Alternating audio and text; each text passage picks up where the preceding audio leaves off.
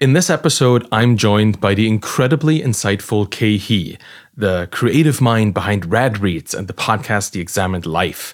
We delve into Khe's transformative journey of self discovery and self acceptance, and how he found joy and satisfaction in no longer chasing promotions.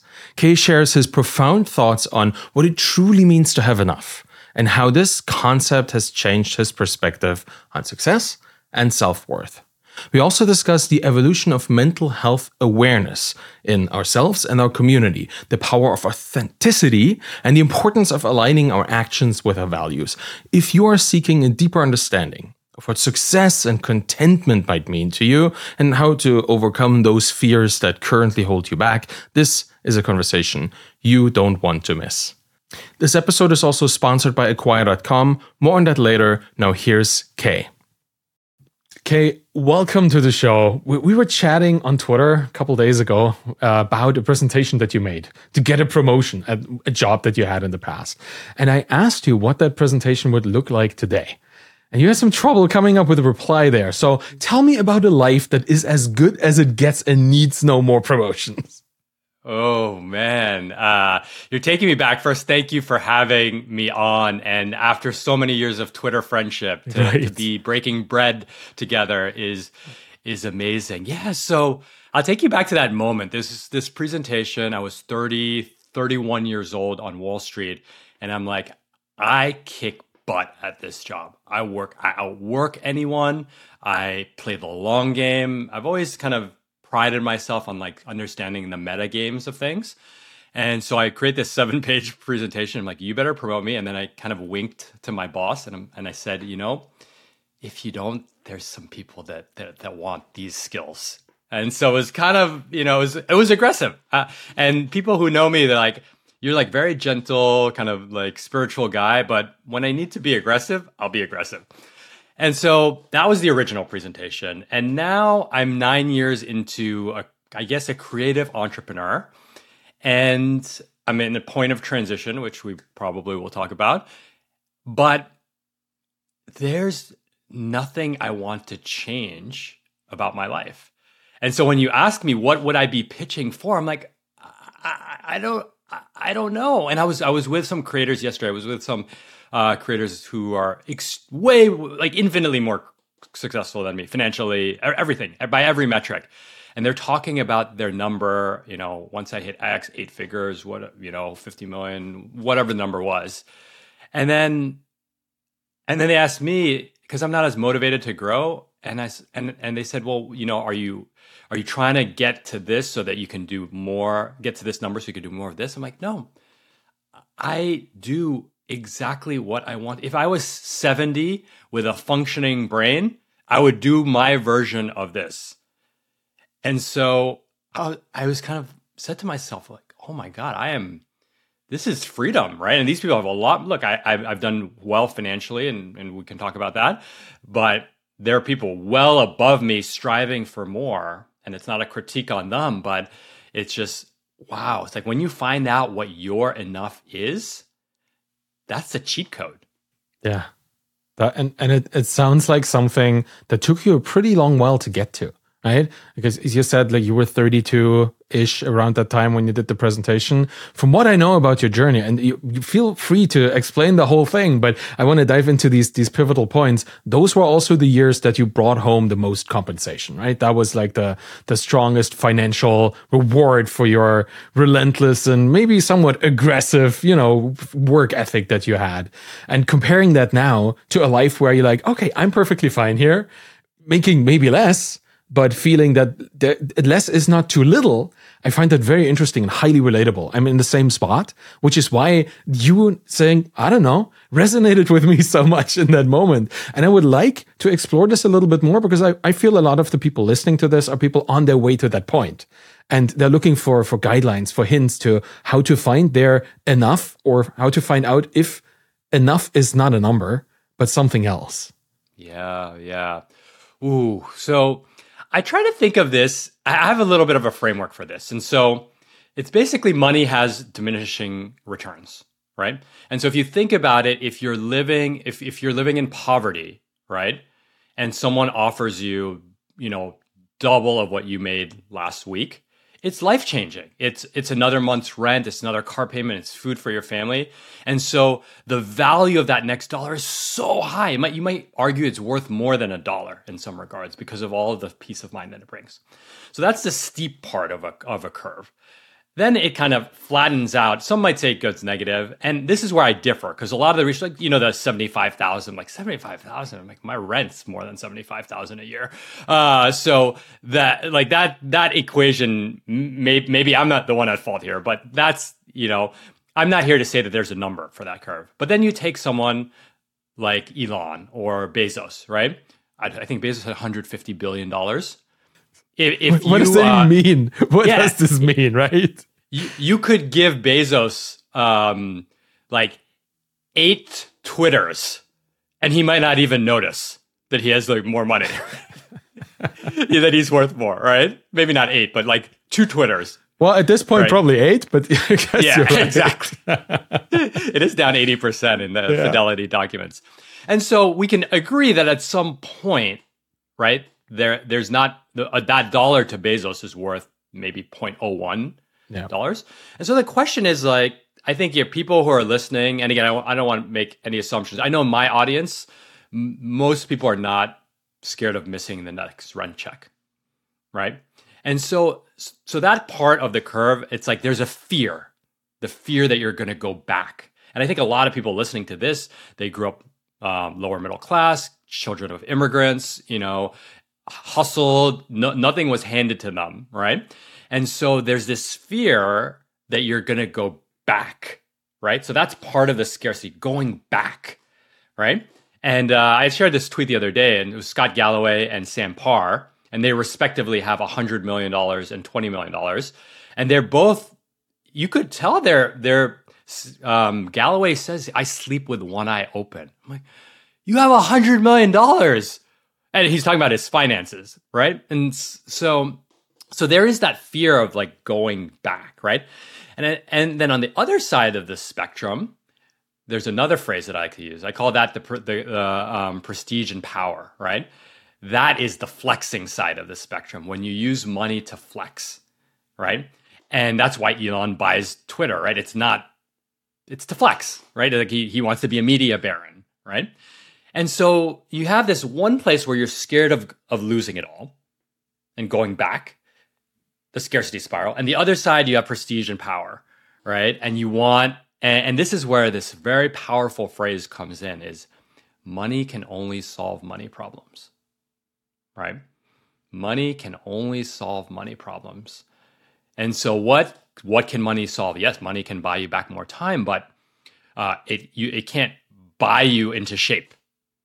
Right, you know, um, money can buy you marriage therapy, but it can't necessarily save you from having married the wrong person.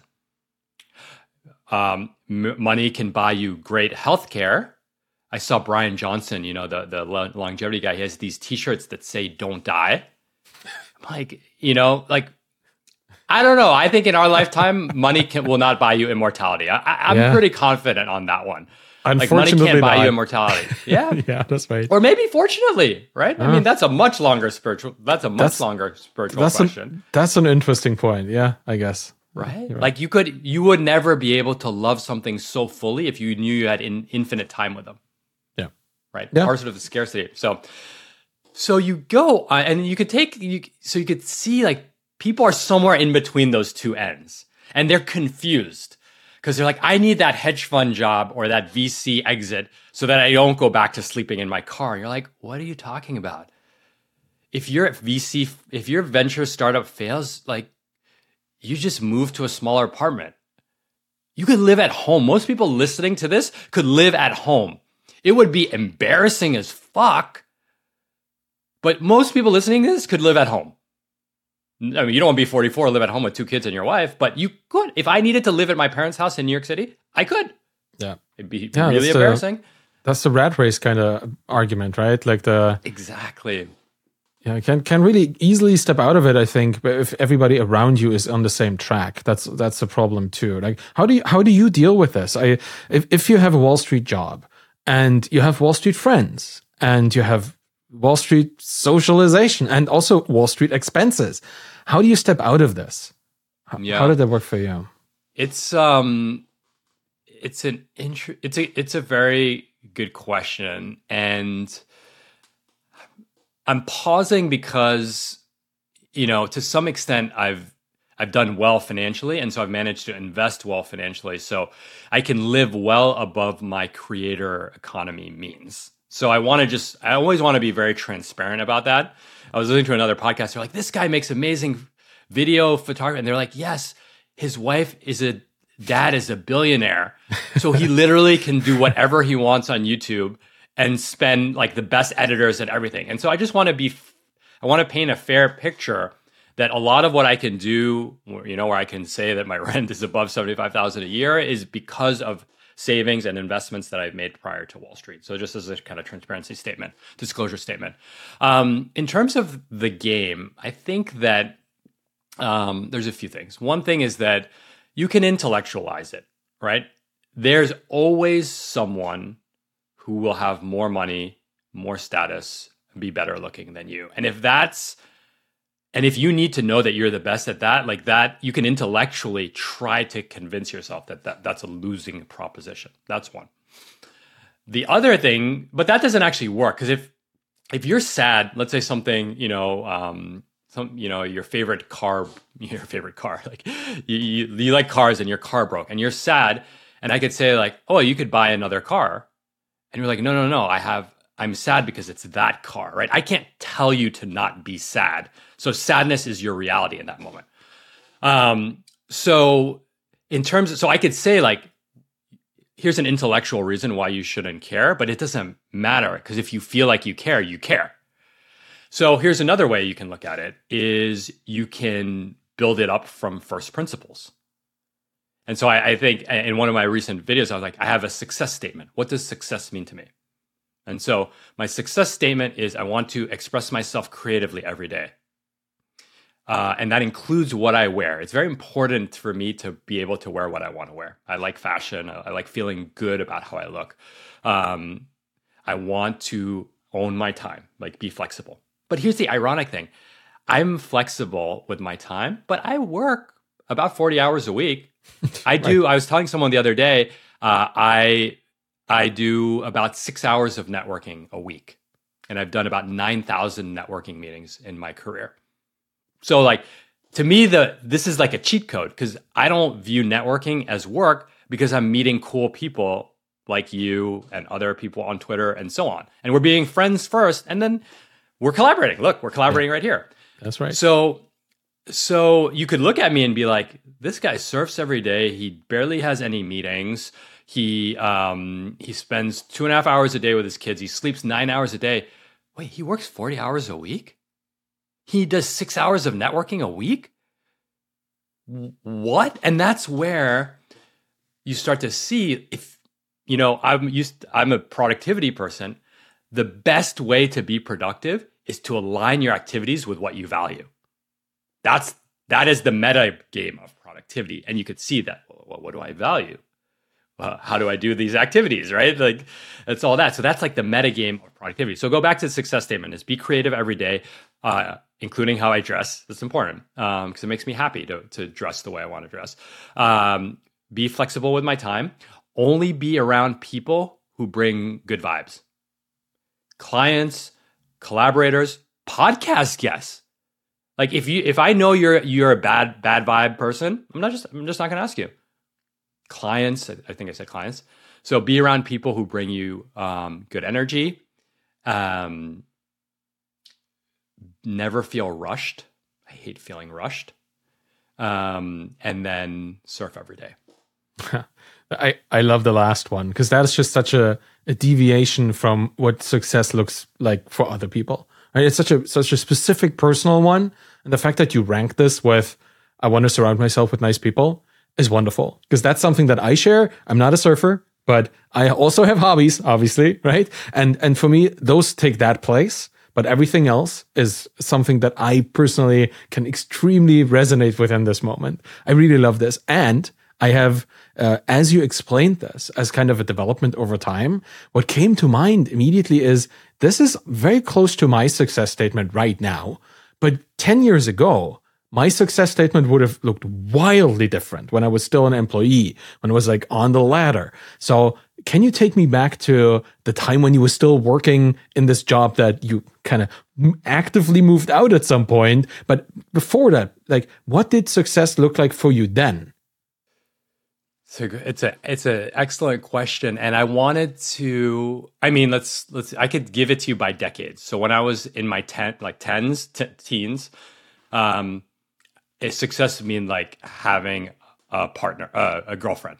Mm-hmm. That's what it looked yeah, like, and, and being able to buy buy stuff that I wanted, mostly like Nikes and things like that. Yeah. So my parents, they my parents were middle class, but they just didn't let me buy anything, and so I was I was like, oh, I'm going to show you.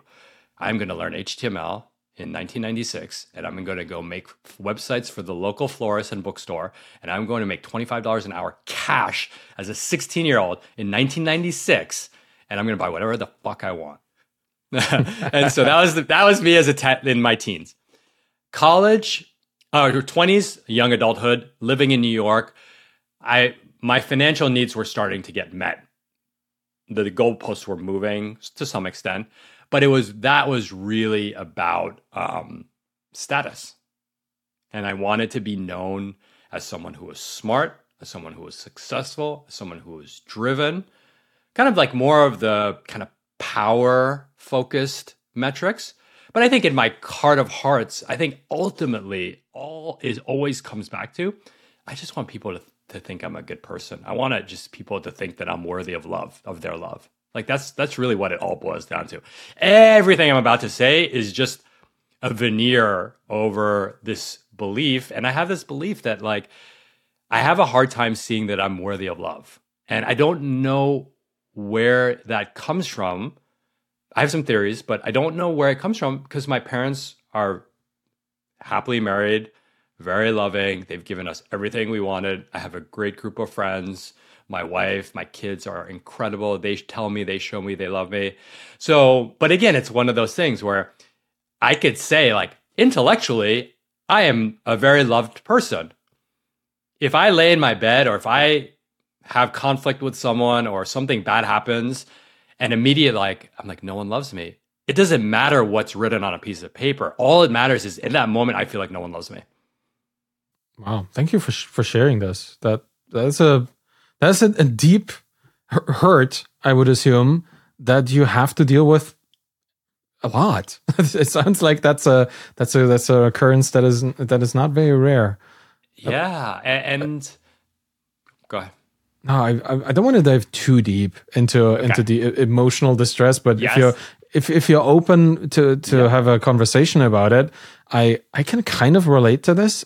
I I think ever since I put myself into the public sphere, this has become a stronger feeling for me too. Like I'm, I'm I'm putting myself out there. There's always criticism. There's always somebody who has something negative to say or think, or you feel treated negatively.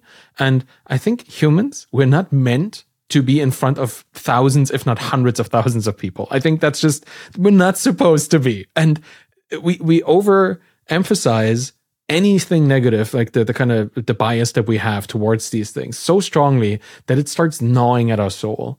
And with all the rationalization we could have, right? With uh, these people don't know me, parasocial relationships, what do I care?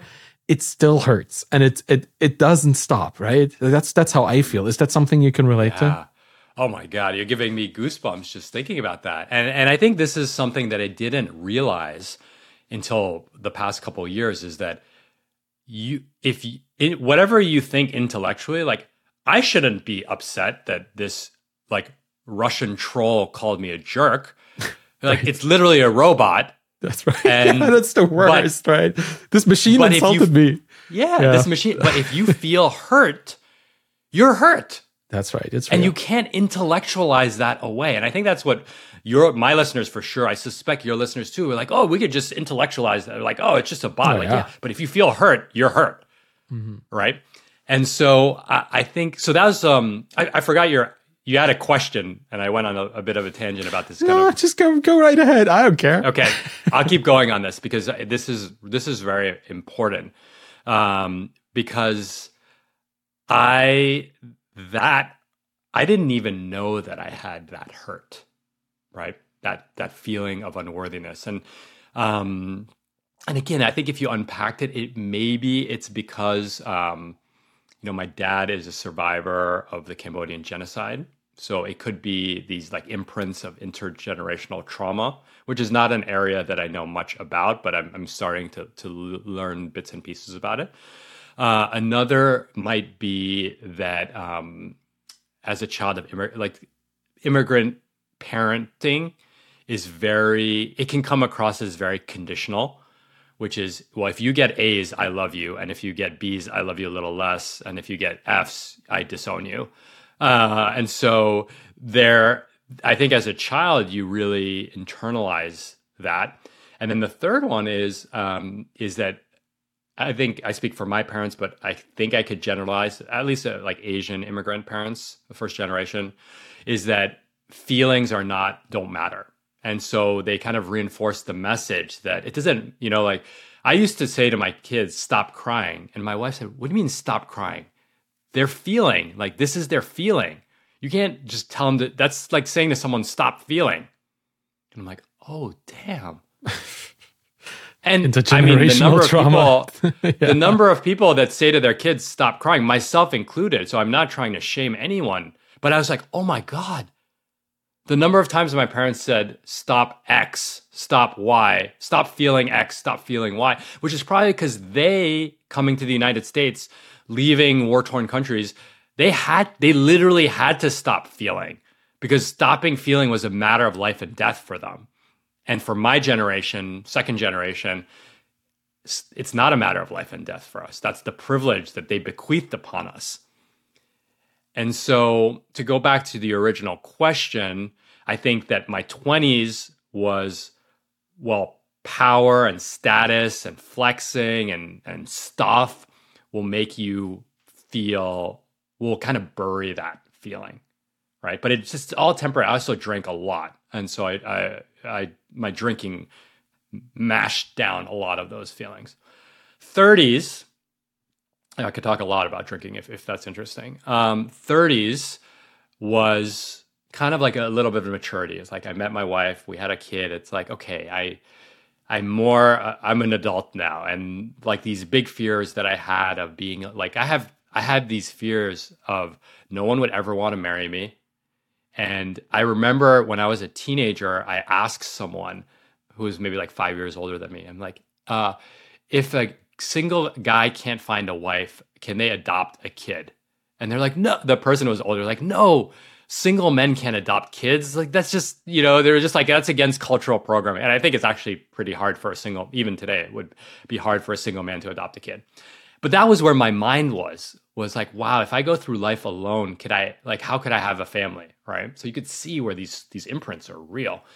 So a lot of that gets thrown off the table at 30. And uh, and I'll, we'll come back to the Wall Street story, but at 30, I, I leave in the middle, and then it's like, okay, I own my time. And so you can almost think I'm like moving up Maslow's hierarchy. So the bottom is safety, physical safety, and the the second level is uh, another type of it's another type of physical safety. I forgot exactly, shelter or something. And then the third one is love, like you know, love and belonging. Those like three and four. And so I was like, I was kind of in that love and belonging phase of uh, part of the hierarchy and starting to feel good about that. So then it's like, what's the next one? Is like self actualization, which is purpose and meaning. So my 30s, which bled into my 40s, which is where I am now, is well, what is purpose and meaning because all the other boxes i'm again because of the investments my parents the, the sacrifices my parents made for me because of the hard work and the luck that i had over my career i've kind of moved up the rungs and I'm like oh this this is the big the, this is the big kahuna right purpose and meaning right and you know a lot of listeners be like well you know if you have money you can you can you can solve for that. I'm like, hmm, you know, not a money problem. That's, uh, that's yeah, that's not a money will buy you time. That's for sure. But I know a lot of people with a lot of money who bought themselves a lot of time who are nowhere closer they might be further from solving the purpose and meaning question than they were when when they had less money. It's uh I, I have a lot of thoughts on on this. Thank you for sharing all of this. It it kind of sounds like um, you grew up in a in a family, and maybe also you you designed your life or you went into institutions where mental health was not a phrase. Am I getting this right? Mm. Like, yeah. Well, yeah. It, you're right, and I think it's two things. It's it's generational, right? So I'm 44 so I'm I'm technically a Gen X, even though I behave online like I'm a millennial. And if you well, if you saw my TikToks, you're like, he's definitely not Gen Z. So maybe I just behave like a millennial. Uh, full full stop. I'm right on the border of X and yeah. and uh, millennial. And so, I mean, just to give you some perspective, when I entered the workforce in 2001, I got a job at Wall Street. It was so common. They're like, congrats, you got a job. Let's get you blackout drunk and then take you to a strip club. That was just the that's the well that's the onboarding sequence. Yeah, that sounds like Wall and Street no one thought no one thought that that was strange. That, that was just flat out normal. Like no one batted an eye. That was 2001, so that was 22 years ago, right? So if you are encouraging your new employees to get blackout drunk so that you can take them to a strip club, um, mental health is not very high on the list of considerations. you got other fish to fry. And I, I, do think that you know mental health really was like when a, when millennials entered the workforce, which is around I think 2008. So the first decade of my career, dude, mental health, and I, always joke sleep. Oh, I mean, millennials talk about sleep. Gen X, it, you were made fun of if you needed sleep. And again, this is a biased industry view. It's a very intense, very macho, misogynist industry. But I think it it was the cultural narrative. I mean, like uh, when you know one generation before, people were were were getting drunk at lunch, right? Mm-hmm. So it's yeah. it's funny how the times change. It's it's only like forty years ago that people were getting shit faced at lunch during workday, right? So, uh, but in 2000, no one talked about sleep. No, it wasn't until Arianna Huffington's book came out that the conversation on sleep started to change. Um, and so, so mental health. So you asked a question about mental health. It wasn't. It wasn't even in a conversation that we were having in society outside of therapy like therapy offices and mental yeah like mental illness right like mental illness, illness like it was really. an illness right yeah and so I think it was right around when millennials kind of entered the workforce that mental health, no one used the phrase mental health until I, in my mind, like 2008, at least, maybe 2010. I'd be curious to look that up. I'll ask ChatGPT after. Um, but so, so it wasn't even a consideration for the first decade of my career. Then the second decade, I think it was starting, but then that was it was Wall Street, and so then it was it wasn't actually appropriate to take your team to a strip club in like in after 2008 after but that was probably for economic reasons not for social but, reasons but he was still drinking right hopefully were oh, you still yeah. drinking yeah sure still like great. still drinking um and so so yeah mental health is and then you take that with kind of asian first generation child of first generation culture like my parents still think it's a bit weird that i go to therapy they're like, "Are you broken?" You know, I'm like, "No, I'm not broken." you know, so um, so I do I do think mental health was just a, a, different thing, and I think if you had other Gen X's, I think they would have similar ish because we kind of like we're the generation that like had like pre-internet, post-internet, so we're kind of like pre-mental health, post-mental health. Is, that's a super interesting observation. I think the the fact that we find our people much more easily and we, we also learn more about other people's plight through the internet, right? Not, not as filtered as it is in your normal surroundings, like in the institutions that we're in, in the businesses or whatever, where any kind of mention of your actual feelings might lead to you being dismissed from the whole thing. But you can find communities of people, communities of like the, the same experience where people are like share with each other. That, that I think is a, is a big deal. That observation that it is through the internet, through the connectivity that we first get to learn from other people that have the exact same problem and that it is a problem in the first place. Mm-hmm. Absolutely. And a little bit of a tangent, but I think it will be relevant here is that when I left Wall Street, I started a newsletter. And the newsletter was basically me writing in public that I'm confused. I'm a 35 year old confused man with a one year, old, 18 month old daughter. I used to make a lot of money. I did a lot of stuff, but I'm not happy and I don't know what to do next and I'm really confused. I think I made the wrong decision. I really want to live a purposeful life. I want to own my time, this and this and this. The thing that kept me going, and to this day, it still happens. All those people responding to my emails, DMs. It's the first, I thought it was just me that felt this way. I felt so alone. Thank you for making me feel seen right? They and, and you're so right. The beauty of the internet is i would i could say something like that and someone who's 10 years younger than me that's kind of seeing the more child the younger version of me they're like i'm that person right now and and they go you know they live in sydney australia right? They've never been to the united states before which which is why it's so wonderful that you are sharing all of this in public with people Right? You could have just kept it to yourself and do whatever, because mm, that is yeah. also a legitimate option if you have all the options, right? Yeah. But yeah. The, the fact that you are so so vividly and so emotionally honest, honestly talking about this, I, f- I find that irresistible. Like I'm very drawn to oh. the way you deal with this because there's a lot of dealing with stuff, right? When I when I think about the the Maslow's hierarchy of needs you just mentioned, it feels like this this need for safety that you had, and on top of which all these other needs are are founded. That goes way back. That must go way back, right? That is probably something you had from the start. Yeah, it's like pre. You know, if you read any Gabor Mate, it's like this like the stress that the mom has you know like uh, the stress that the mom the stress hormone of the mom goes into the womb. Like i don't i know my mom had stress hormones in 1979 and you know having lived in new york for a couple of years only so. Who doesn't um, right? But yeah, yeah exactly. i mean you still i still have them when i get land in laguardia but but I, thank you for saying that and and i do it's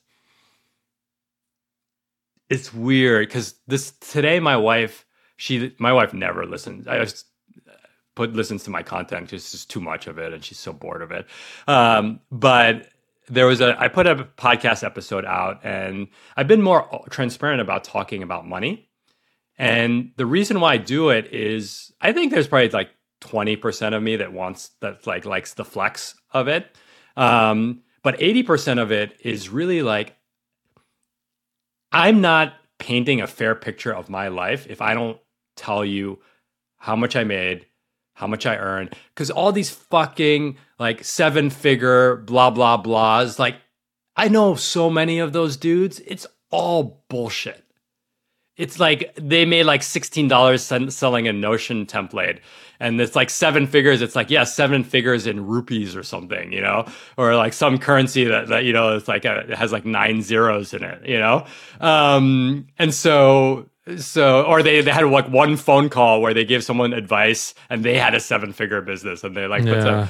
and so I just think that it's, it's just, I don't know, I don't want to be like all saintly of it, but I just like, I, I feel like you make a commitment to me to sit through my podcast and read my writing and follow my tweets. I need to make a commitment to you that I am being honest. Right. And it doesn't mean like I get copyright. Like I can tell good stories, but I don't want to paint this picture. I, I yeah, I don't want to paint a picture that that's unfair, and and I do think that it's really like it's almost too tiring if you were pretending. This is why I, I see it as selfish. If I was pretending, it would be more tiring to remember the, lies, the web right? of lies. yeah yeah, that's I'm too lazy for like, that. That's yeah, I'm just too lazy, and so maybe we're just blessed with like maybe our laziness is is a blessing because I'm not gonna fucking remember my lies. Oh, that's funny. I hate lying. I, I think you're absolutely right. Like, in, in my laziness in, in, on all levels is a blessing. I, I started writing the newsletter because I had to force myself to keep writing by having somebody who wants it, right? I needed an accountability mechanism for that. My laziness kind of would have stopped me writing if I hadn't had people telling me, I want to read what you're writing. So same goes for, for just being honest. It's the easy way out. If I just share what's happening without like spinning anything around it, I can just do it in two minutes Otherwise, it would take me 10. it's a very pragmatic approach. So let me tell you on this there's this concept in Eastern philosophy that's called Wu Wei, which is effortless action. And it it goes very much against kind of Western thinking of the rugged, individualistic, self-reliant, you know, man in in in the this, the way the story is told. That everything has got to be a struggle, kind of the Protestant, like you have to prove yourself to be admitted to. You know, I don't really understand um, Christian, you know, religion and all that, but you know, there is this like you have to sacrifice today to be rewarded in in the afterlife and so on. And then there's this concept that's like um, you know, Tim Ferriss has this question what if it was easy? Right? And there's so many things in life where when you struggle, there's so many things in life that when you struggle, the thing gets worse. Right? So I'll give you a few examples. Yoga. If you go into standing bow and you're like, I am going to nail this standing bow, you're gonna pose fall. breaks you. That's right. Your pose breaks you. Writing, right? You're like, I'm going to outwork writer's block. Doesn't mean you don't have to show up. You can't outwork writer's block. You have to dance with it, right? Sex, right? You're like, I'm going to be the best performer in the bedroom. Yeah, that, good luck with that one, right? Um, so there's so many things in life where, where if you just release into it, you just, you just, it, it just, it finds you. And, you know, I, I, I tell my team, I have one colleague now, and I'm like, look, the things that we're we're really good at three things: writing, is like email, newsletter, Twitter, and um, podcasting, which is just long form conversations. And so it's like, and the things where we really try to fit into a box: Instagram, LinkedIn, TikTok, YouTube. It sucks, and we hate it. And so you have this like very positive self reinforcing cycle on the ease. Like I never. It sounds like you. You're the same. Like never feel stressed about a podcast. I'm like, That's what? Right. Why would I? talk to someone. I'm yeah, like, I'm good at talking. It's right. fun. But, dude, 44 year old, you know, millennial uh, Gen Z trapped in a millennial's body is um, not gonna do well on fucking TikTok. It's like cringeworthy. That's and I tried, cringe, but also fun. I tried. I yeah. Okay. Yeah, I, I, I never found it fun because I could never surrender into letting go. I always was like, it has to be like this person, or it has to, you know, I get hooks stuck in my head, and and then I'm just I'm just thinking in hooks. I'm like, I don't. I'm a long form writer. I I don't think in terms of hooks. Like that's, that's not performative, right? Yeah. yeah. And it, look, I'm not. It's it's. I will be the first to say it is its own form of art, and I'm not I'm not one of those older folks that's like, uh, these young people. I think these TikTokers are some of the most creative people out there. I just, it's a game that I'm just not good at it. Yeah.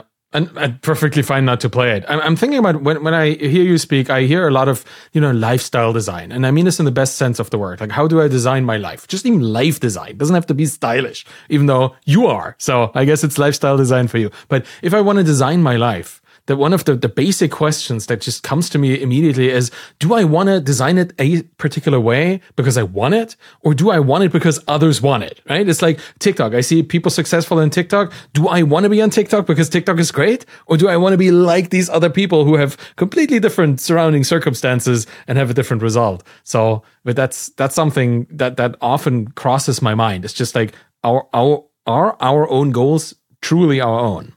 Yeah, I think it's it's beautifully said, and I think that a question that I always encourage people to ask themselves is, "Am I playing the right game?" Yeah, right. And, and it's like, what game? What game are you playing? Right. Yeah.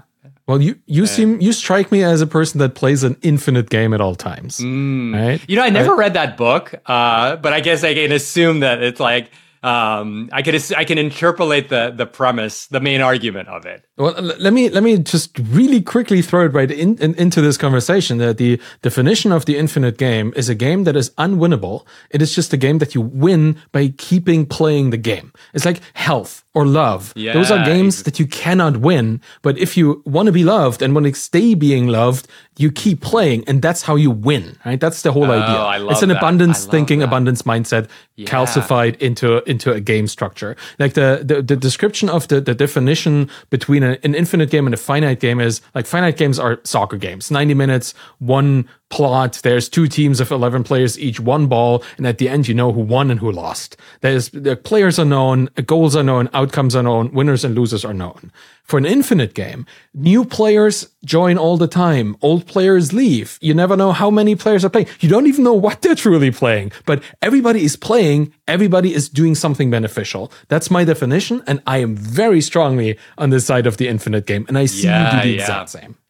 Can I, can I confess that I I do pl- I do see uh, play a lot of infinite games, but I I do fall sucker to mm. finite games as well. And so let me confess two of them, yes. uh, if I may. Oh, the sure. first is I got really wrapped into info products, mm.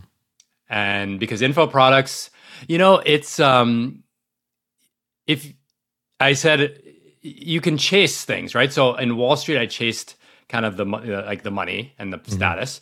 And then on the internet, kind of the money and status comes a big part of it comes from people who play the info products game well. That's true. Right? Yeah. Especially yeah. in our Twitter bubble. Um, and so I got seduced by that game. And, you know, we did uh, three years of cohort based courses. Yeah. We did it. We did. We were very proud. I was looking at our, our numbers today. I, I, I was. This is how much I, I I went to Podia, our course hosting, and we crossed uh, a million dollars of, of revenue. So there's an actual screenshot. Awesome. I'm like, should I should I tweet this? I'm like, uh. then I'm like, I'm like the the guy, but I really and I still might tweet it. So if if if you're listening to this and I tweet it, please call me out in, in my mentions uh, because I will be a little bit of a hip. But I'll say like I'm I'm still motivated by ego. Just I think a lot less than a lot of other people. Um, and I can have the conversation in my head. I'm like, do you really want to be that guy? Because you make fun of that guy, but you like to be that guy. And, you know, just be honest with yourself. That's kind of like what I said just be honest with yourself. Um, so I chased that game and we did okay. Um, you know, it actually was higher. I think it was 1.3 over uh, three ish years, but I reinvested heavily, like almost all of the profits into hiring more people. And then it all stopped. And so, that was a game that I chased though because I was good at it. Good. You know, COVID made any online entrepreneur feel good, uh, uh, look good. Uh, so I was good in COVID, which means nothing as, as an online entrepreneur. And then it stopped, and then it was a blessing. I mean, we had to make some hard decisions, and we impacted some people's lives with layoffs and things like that. That I feel I still feel very like heartbroken about but it was also a better decision because I had actually been seduced into a game that I didn't want to play. And that game, what I think I realized about info products is it's really a digital marketing game. Yeah. And I yeah, I'm not that good at it. I'm I'm okay at it, but I'm not good at it. And I but I don't want to play that game at all. It is so unappealing to me that game but because I tasted the fruits of success, I was like, oh, let me go back. I'd even like called my accountant. I'm like, hey, um, can we like transfer the shares of my holding company into some like tax deferred thing so that if anyone ever wants to buy it, we don't have to pay capital gains.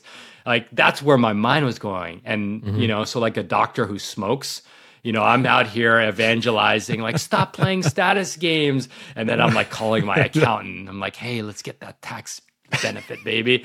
so like call uh, call me out on my bullshit if you ever see it. Um, so that, that's one game. A second one that's a little bit more subtle, but I think it's a very important game because there's two decisions in my life, in my entrepreneurial life, that really made a big difference for me.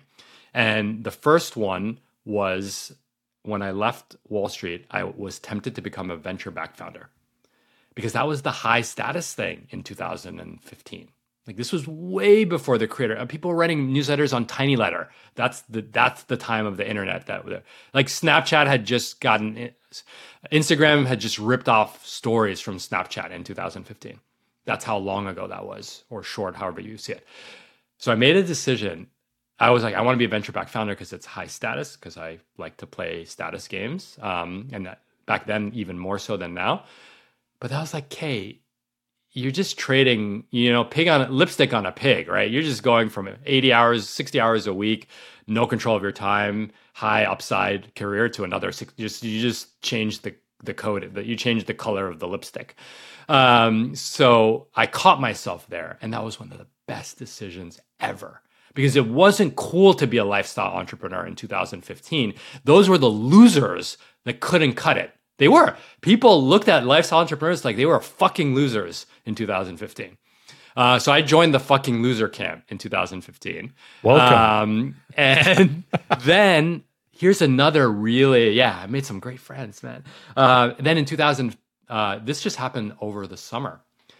So this is other thing. Um, when I was when I left Wall Street, you have it's a pretty stable tra- trajectory once you hit a certain level, and so I had a sense that like every year that I left, I probably would have made somewhere between one and two million dollars of W two. And so I've been gone for 10 years. And so with without growth, without taxes, that's 10 million bucks. And um, that's a lot of money. and uh, I always had a story in my head that I would make up the difference through entrepreneurship. That was a story.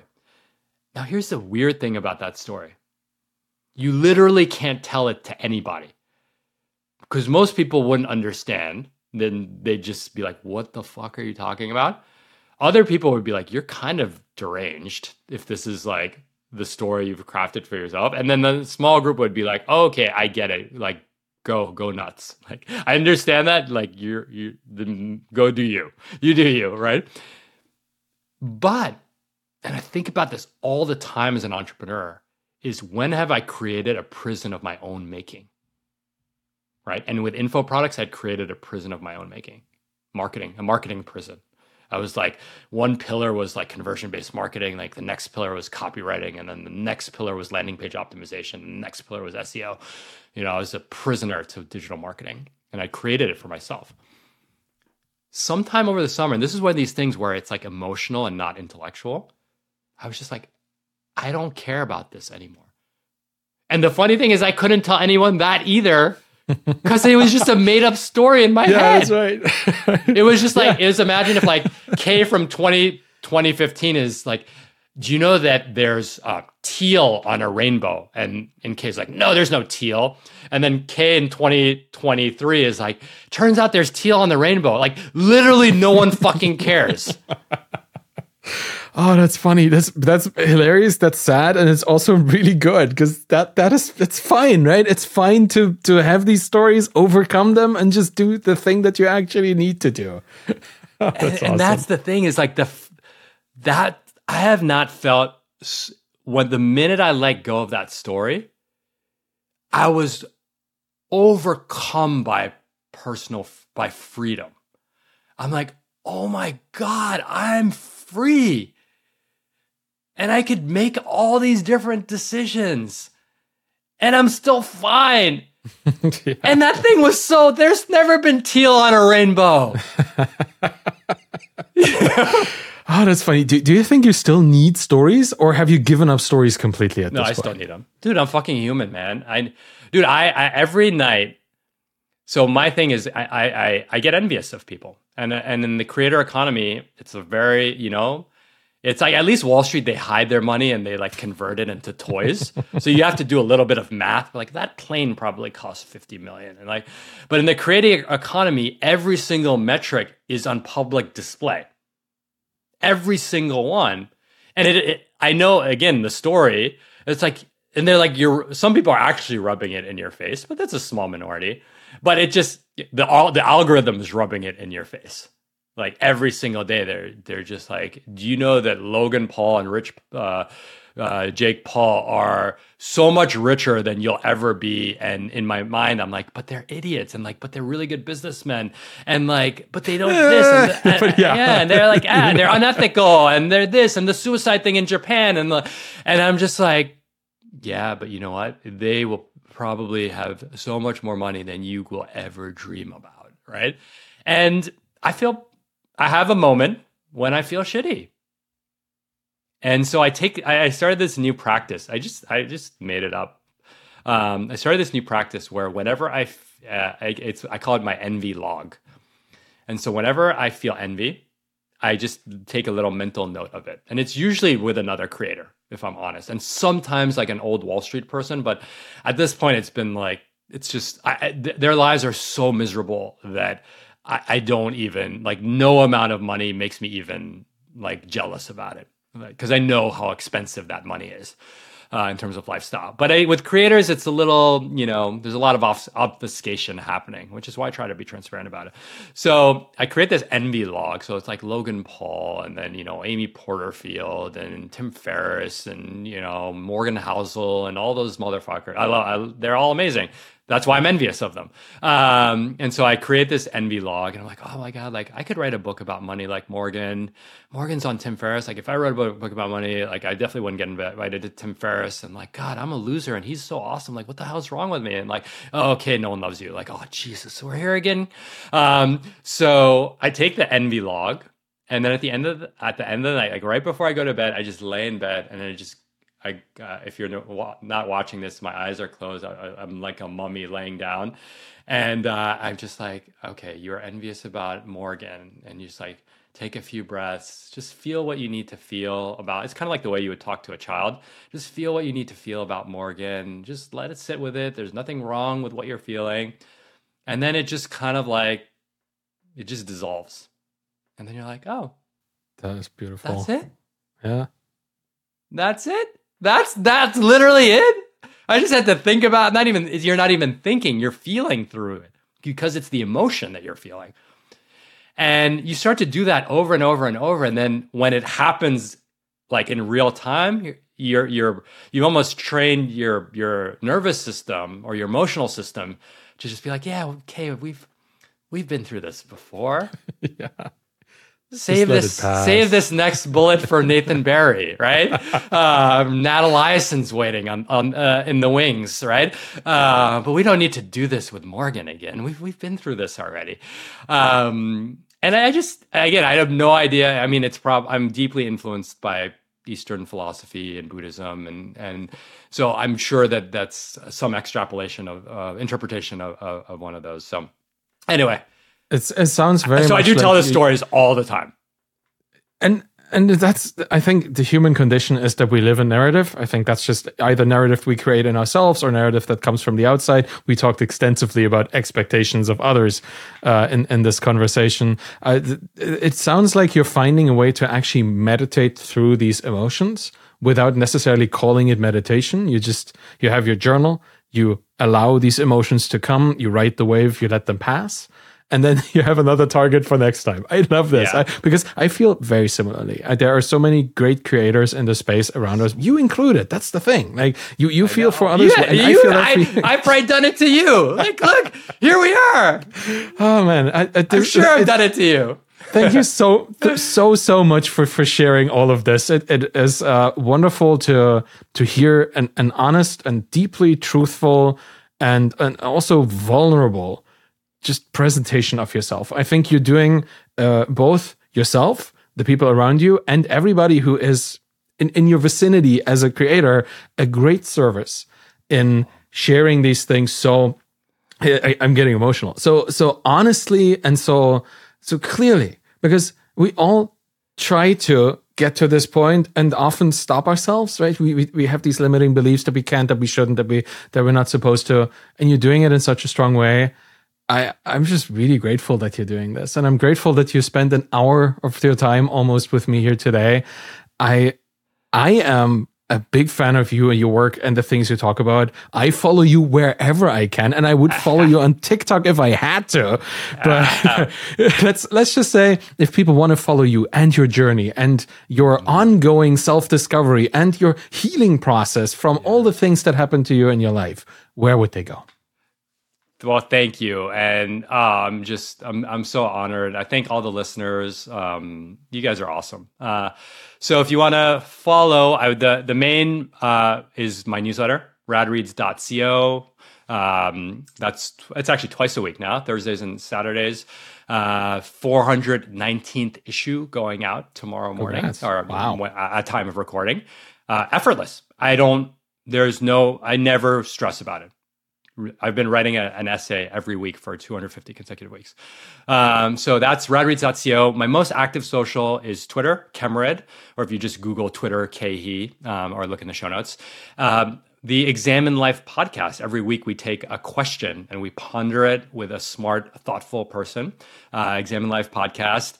And um, and then after that, I'm on all the other channels. I'm trying to build up YouTube, so give me a shout there. Um, but yeah, and, and really what I want to say is if something resonated, just find me um, or hello at radreads.co and send me an email. I will respond with a loom.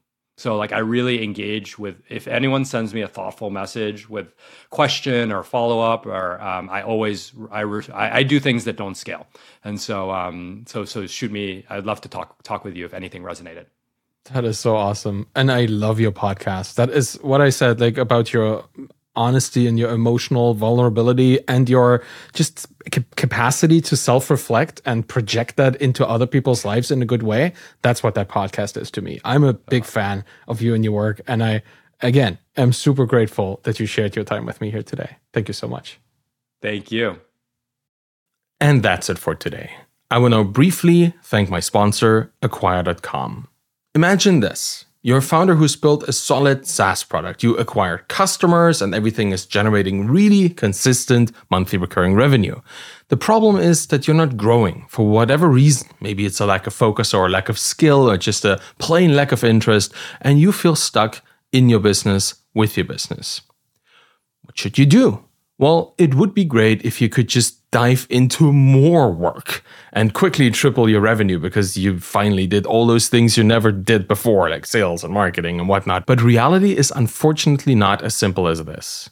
Too many times, the story here ends up being one of inaction or stagnation until the business itself becomes less and less valuable over time, or worse, completely worthless. So if you find yourself here already, or you think your story is likely headed down a similar road, I would consider a third option, and that's selling your business on acquire.com. Your time today has value, and selling to focus on other things can be a pretty smart move for yourself. Acquire.com is free to list and it's good to be prepared. So go to try.acquire.com slash Arvid and see for yourself if this is the right option for you and your business right now. It never hurts to check. Thank you for listening to the Bootstrapped Founder today. You can find me on Twitter at ArvidKahl, A-V-I-D-K-A-H-L, and you'll find my books on my Twitter course there too. If you want to support me and this show, please subscribe to my YouTube channel, get the podcast in your podcast player of choice, and leave a rating and a review by going to ratethispodcast.com slash founder. It really makes a massive difference if you show up there for the podcast, because then the podcast will show up for other people. And that's where I would love it to see. I would love it to spread among more people who want to start things, see things through, and get good at getting better. Thank you so much for listening. Have a wonderful day, and bye bye.